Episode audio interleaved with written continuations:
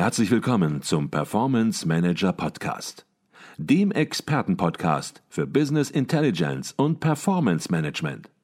Inspirationen, Know-how und Impulse für Controller und CFOs, die noch erfolgreicher sein wollen. Ihr heutiger Gastgeber Peter Blum.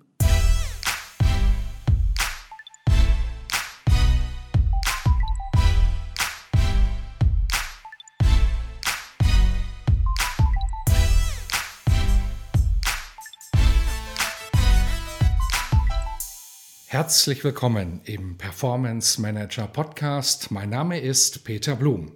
Das österreichische Maschinenbauunternehmen Reform ist führender Spezialist in der europäischen Bergland- und Kommunaltechnik.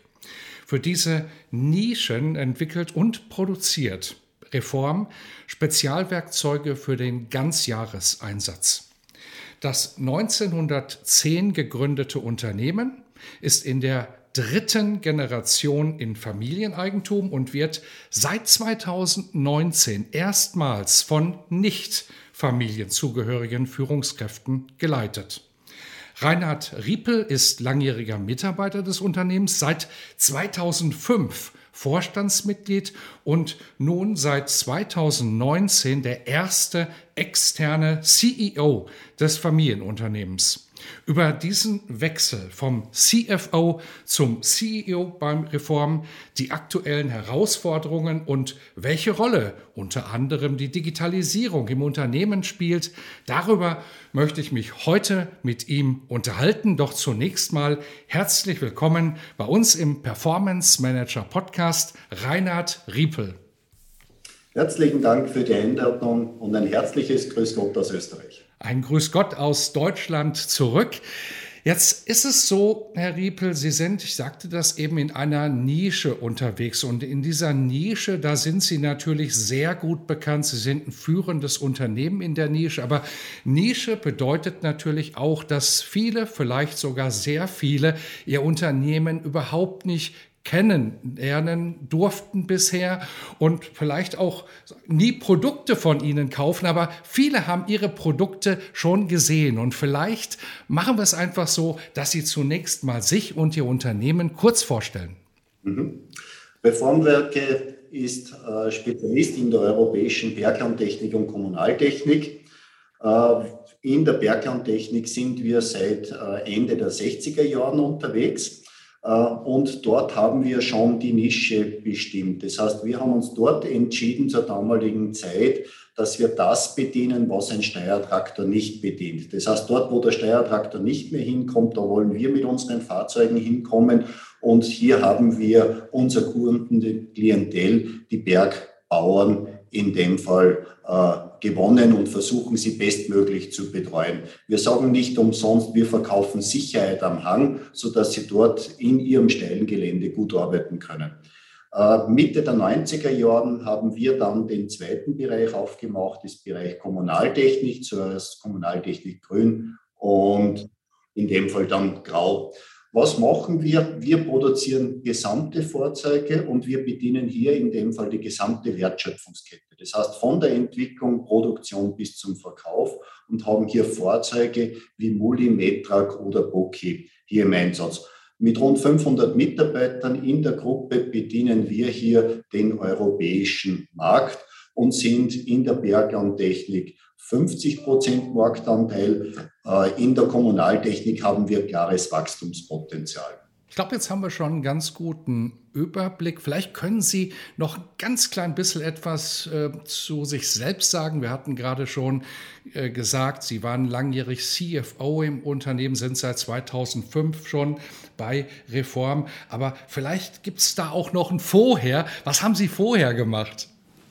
Also ich habe äh, Betriebs- und Verwaltungsinformatik studiert. Also mein Interesse war immer auf der Informatikseite, nur das war mir etwas zu fad. Daher habe ich Betriebswirtschaft dazu genommen. Mein Start war dann auch klassisch in der Programmierung von Ärztesoftware. Bin dann dort übers Projektmanagement, Projektleiter gegangen, bin durch Zufall dann als äh, in den Bereich der Unternehmens-IT gegangen, dort zum IT-Leiter und 1994 hat mich dann ein Geschäftsführer gefragt, ob ich nicht das Konzerncontrolling dort aufbauen möchte, weil er gemeint hat, als Controller wissen Sie um die, also als IT-Mann wissen Sie um die Prozesse, denken Sie sich die Zahlen dazu und Sie wissen, wie das Controlling funktioniert. Mhm. Ich habe das in dieser Art und Weise so gemacht und das war mein Einstieg letztendlich in den Finanzbereich.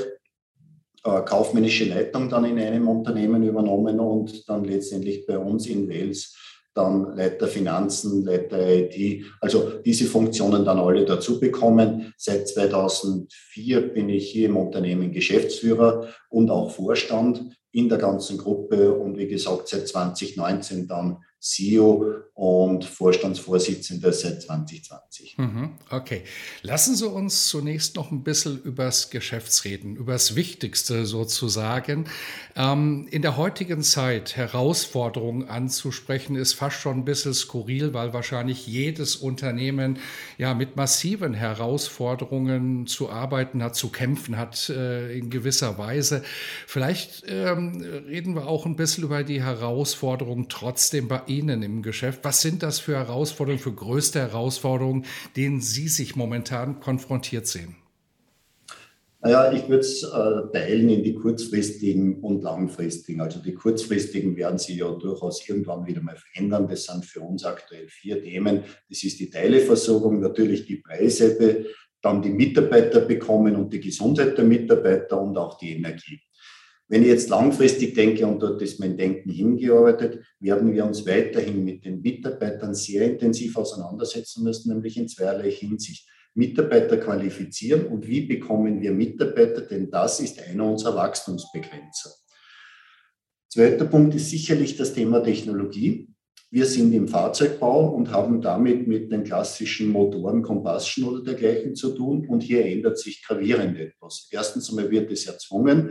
Zweitens einmal ist es eine Notwendigkeit dazu. Und das gibt für uns Chancen und birgt auch in sich Risiken.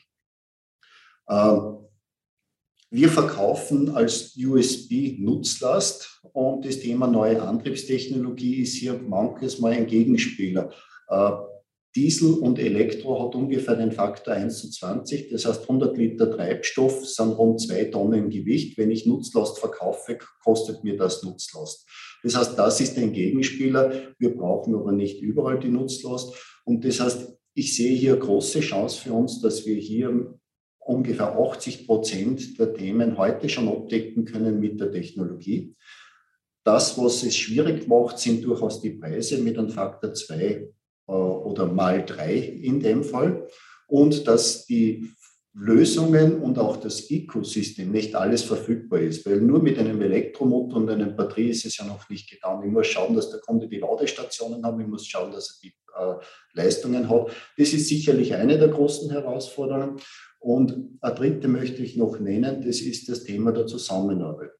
Ähm, wir sind ein Unternehmen, das Produkte entwickelt und in der früheren Zeit hat sich Entwicklung abgegrenzt. Das heißt, wir, man hat geschaut, dass man halt nicht sehr viel Preis gibt. Heute mit den Anzahl der Technologien, die kommen, ist es für mich ganz, ganz wesentlich, dass man hier in Zusammenarbeit geht, weil wir können nicht jede Entwicklung von ähm, Null her weiterentwickeln. Da sind andere besser. Wir müssen der Spezialist im Zusammenführen der Technologien sein, die für unsere Produkte relevant sind. Das sind so die, die Herausforderungen, die wir hier sehen. Mhm. Jetzt haben Sie über Mitarbeiter gesprochen, Sie haben über die Produkte gesprochen und Technologien, haben auch das Thema ja, Elektromotor angesprochen und bewertet für Ihre Branche. Ähm, jetzt äh, war ich erst vor kurzem auf dem Kongress der Controller in München und da gab es einen ganz, ganz spannenden Vortrag von Professor Dr. Ronald Gleich, der in Frankfurt lehrt und der rankte um das Thema Servitization und er hat hier von einem Megatrend gesprochen und wenn man genau hinguckt, dann ist das Wort vielleicht ein Schlagwort, aber letzten Endes im Business schon sehr oft angekommen, nämlich dass es nicht nur noch um Produkte geht, sondern eben um eine Produkt Produkt-Dienstleistungskombination. Ist das auch in Ihrem Bereich ein Thema, dass Dienstleistungen um ein Produkt immer wichtiger werden und auch eine Wachstumschance darstellen könnten? Also muss ganz ehrlich gestehen, ich kenne den Begriff so nicht. Ich kenne ihn auch nicht als den Megatrend. Ich kann es Ihnen sagen, wie wir es von unserer Seite her sehen. Äh, wir haben hier mit einem sehr technologisch und immer mehr technologietragenden Produkt zu tun. Das heißt, wir leben hier von Service und Unterstützung. Ein Merkmal, das uns durchaus ausmacht, das Fahrzeug, das ich heute verkaufe, wird in 20 Jahren noch serviciert. Das heißt einerseits Bereitstellung vom Kundendienst, aber auch die gesamte Ersatzteilversorgung dazu.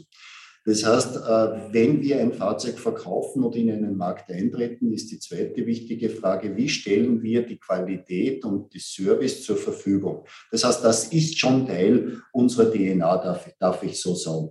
Äh, was sicherlich noch mit dazu kommt, dass die Technologie immer mehr steigt und immer komplexer wird. Das, was früher der Schmied bedienen hat können, brauche ich heute einen Mechatroniker dazu oder einen Softwaretechniker.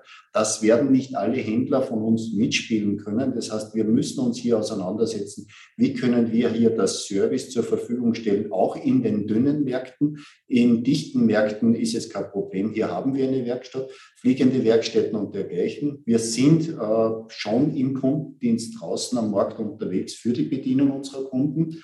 Und was halt auch eine Rolle spielt, das ist der Wechsel vom Besitz zum Zugriff. Also Besitz ist heute nicht mehr so wichtig wie Zugriff. Wir sind dann bei Mietmodellen und dergleichen. Und wenn ich Mietmodelle mache, muss ich das Service natürlich zur Verfügung stellen. Also ja, ich kenne den Begriff nicht. Nein, ich unterschreibe vollständig, dass die Dienstleistung das ist, was es notwendig ist, weil das macht das Bild runter. Und ich möchte nur eins dazu sagen, je näher wir am Kunden sind, und da gehört das Service mit dazu, desto besser können wir den Kunden verstehen und womöglich, sehen womöglich Dinge, die der Kunde in Zukunft braucht. Mhm. Ich glaube, wenn der Ronald gleich Sie gehört hätte, der hätte ein wenig geschmunzelt, weil Sie sagen, Sie kennen den Begriff nicht, aber gleichzeitig reden Sie die ganze Zeit eben von Servitization und letzten Endes haben Sie es dann auch ja in, auf den Punkt gebracht. Sie haben gesagt, das ist in unserer DNA schon drin.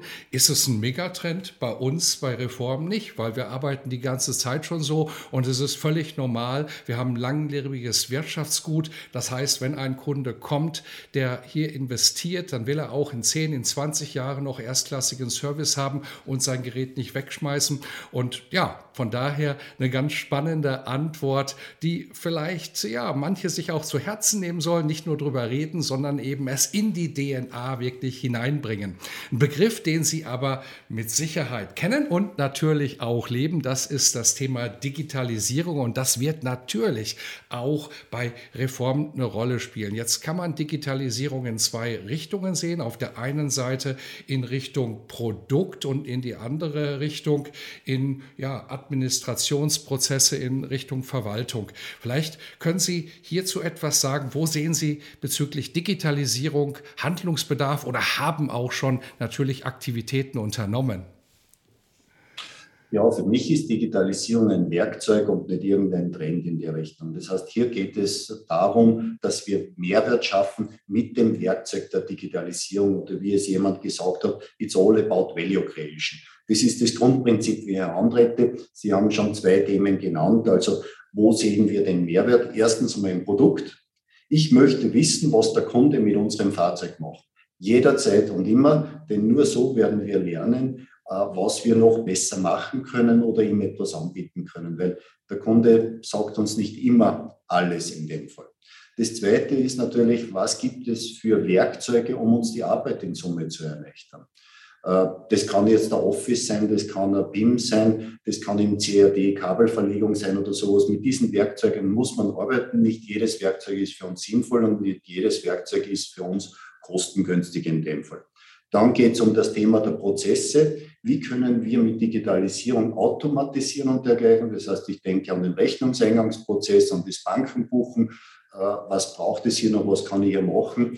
Was aber auch wieder dazu kommt, und das sehen wir natürlich alles, es sind die Menschen, um die es hier geht. Wir müssen, wenn wir von Digitalisierung reden, wie müssen wir hier das Verständnis erhöhen, die Qualifikation entsprechend machen, damit wir die Menschen mitnehmen auf der Strecke und so gehen wir die Sachen an, also über die Produkte, Werkzeuge, Prozesse, People. Das ist der Weg, wie wir Digitalisierung leben. Mhm.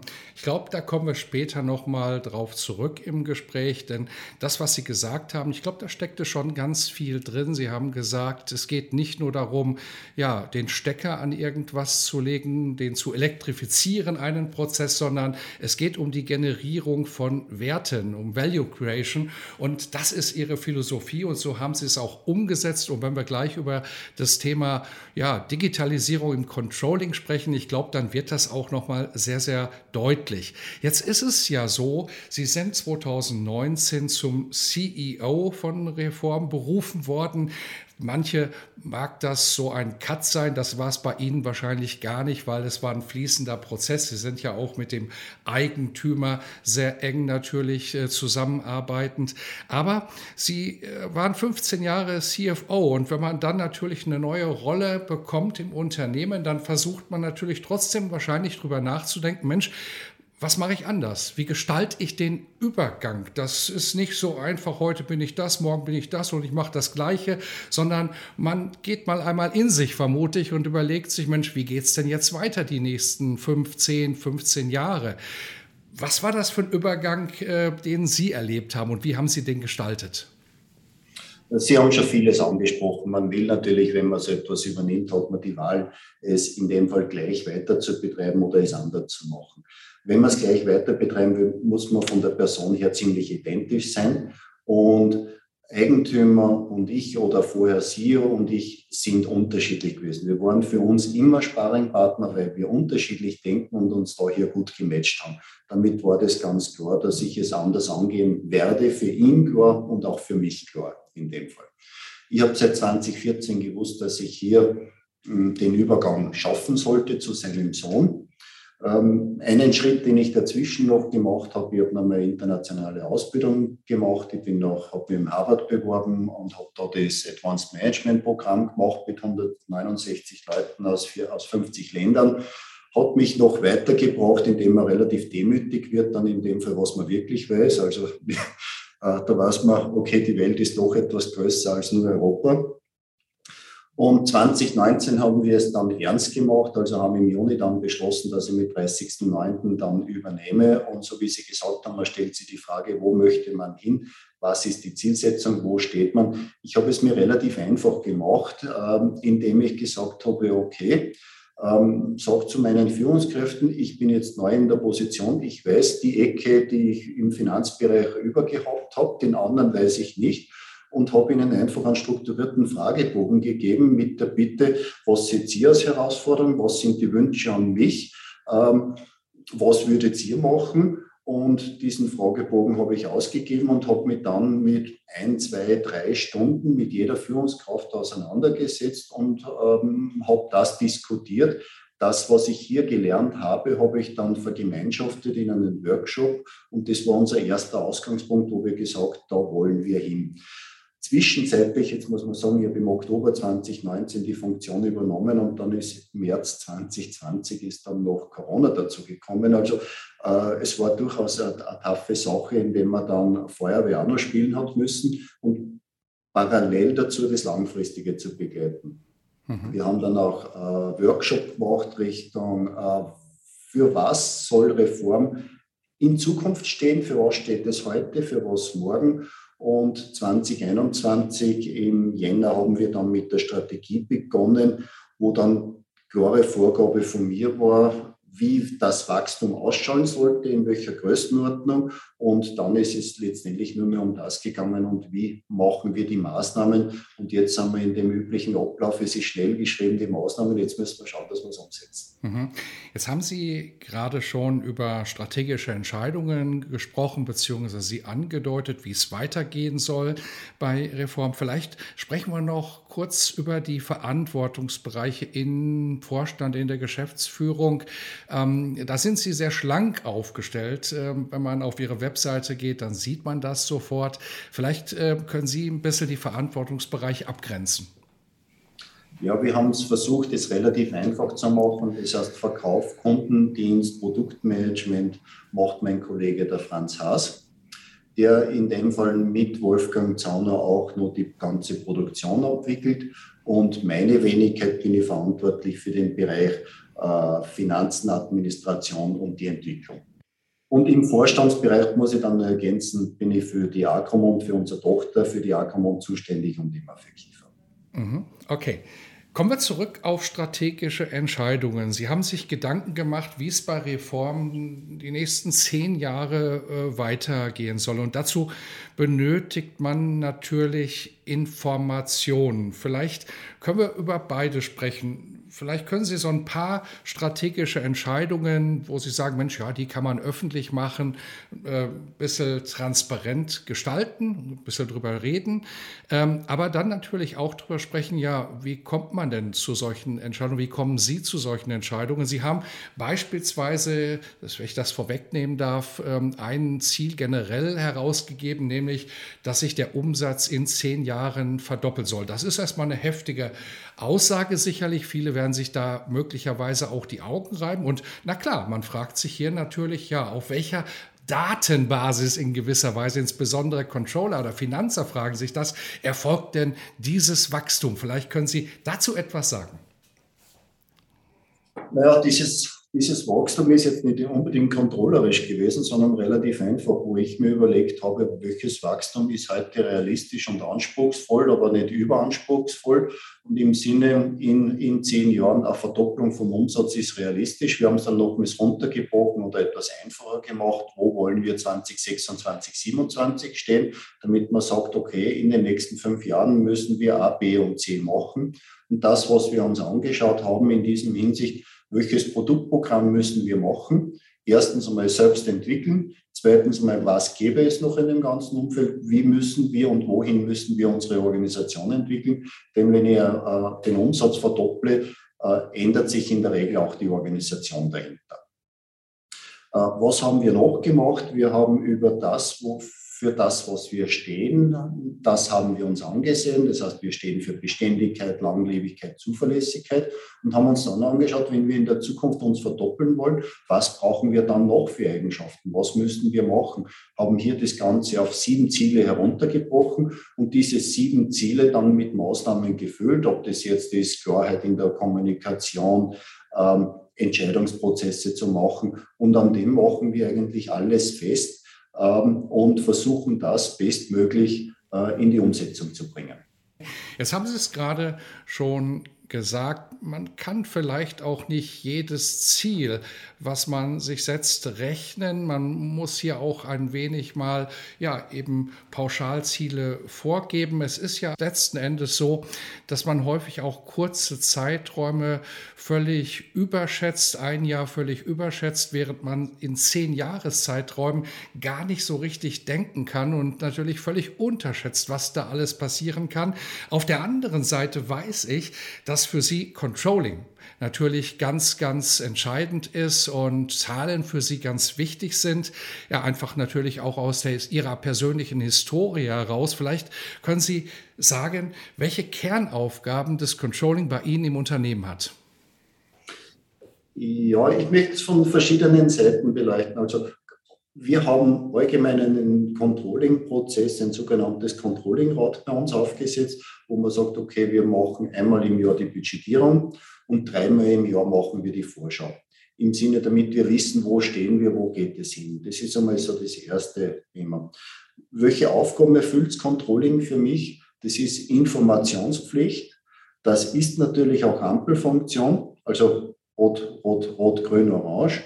Und es ist natürlich auch ein Thema der Entscheidungsvorbereitung. Und ich möchte es von der anderen Seite noch betrachten, wir haben so gewisse Core Values, auf die wir schauen. Das äh, macht man im Controlling mit, mit weichen Faktoren. Also das ist so wie, wie Balance Scorecard oder sowas. Dann gibt es äh, Systeme, wo man sagt, da wollen wir nicht drüber, wo wir sagen, bei einem Produkt mindestens 30 Prozent Deckungsbeitrag muss es haben. Also da dieses äh, Boundary-System, also Risk to Avoid, das ist das, was wir versuchen zu machen. Dann haben wir natürlich kritische Performance-Variablen im Einsatz. Das ist der dritte Bereich, auf den wir schauen, wo wir dann halt wirklich das ganze Controlling hin ausrichten, damit wir das alles halten, ob das jetzt Eigenkapital ist, ob das die EBIT-Marge ist. Und was jetzt aktuell sehr, sehr wichtig ist, das sind die klassischen strategischen Unsicherheiten, mit denen man sich jetzt auseinandersetzt, gleichgültig wie das Controlling aufsetzt. Auf das, was wir jetzt haben, sind wir gar nicht vorbereitet gewesen. Und auf das muss man immer wieder schauen. Das heißt, Controlling ist für mich zu einem großen Teil 70 Prozent Standard und 30 Prozent das, was halt die Umwelt aktuell bringt, mit dem man nicht rechnet, aber leben muss. Mhm. Jetzt haben Sie gerade gesagt 70 Prozent Standard und haben auch natürlich schon einige Controlling-Instrumente gerade sozusagen so zwischen den Zeilen genannt. Ich habe gelesen, dass Sie ein großer Fan einer Balance Scorecard sind. Vielleicht nicht äh, den Begriff, aber eben was dahinter steckt und worum es in der Balance Scorecard geht. Ähm, ist die bei Ihnen auch ähm, im Einsatz oder so gut es geht im Einsatz? Äh, ich würde so sagen, so gut es geht im Einsatz. Äh, es ist für mich etwas, was im Kopf automatisch da ist. Also das Ergebnis sieht man in den Finanzzahlen. Bestimmt wird es aber über die Kunden vorher und über die Prozesse und über die Menschen unter. Also das ist das Denken, das treibt. Man kann es auch von einer anderen Seite, wo ich es jetzt einmal gehört habe, es gibt diesen Begriff Leading Indicators, uh, Current Indicators und die Lagging Indicators. Das heißt, die Lagging Indicators, das sind diejenigen, die ich sehe im Finanzbereich jetzt aktuell. Die Current Indicators begannen schon langsam anfangen und die Leading Indicators, das wäre eigentlich das, was mich für die Zukunft interessiert. Was kommt hier? Welche Wix-Signals bekomme ich hier, auf die ich reagieren muss? Und äh, wir versuchen natürlich im Controlling die gesamte Wertschöpfungskette, die wir hier im Haus haben, bestmöglich zu bedienen. Und wie ich schon vorhin erwähnt habe, da kann man gut sagen, 70 Prozent ist Standard, ob das jetzt eine Artikelerfolgsrechnung ist, eine Preiskostenkontrolle ist, Entwicklungscontrolling und dergleichen. Und wir haben aber natürlich die individuellen Auswertungen, die von der Zeit her kommen. In Corona haben wir ganz andere, oder am Beginn von Corona haben wir ganz andere Auswertungen gehabt, als wir es jetzt haben, wo es um, um Preise und ähnliches geht. Und das, was sich jetzt sehr ändert, immer mehr das Szenario-Denken in dem Fall in den Raum zu stellen. A, B und C, was heißt es? Weiterverfolgen und dann die Entscheidung darüber zu treffen. Und für mich ist es vom Controlling nur immer das beste Bild des Lotsen. Das ist das, was ich mir vom Controller wünsche, wo ich immer sage, du, ich möchte von A nach B fliegen und da muss man sagen, reicht der Treibstoff?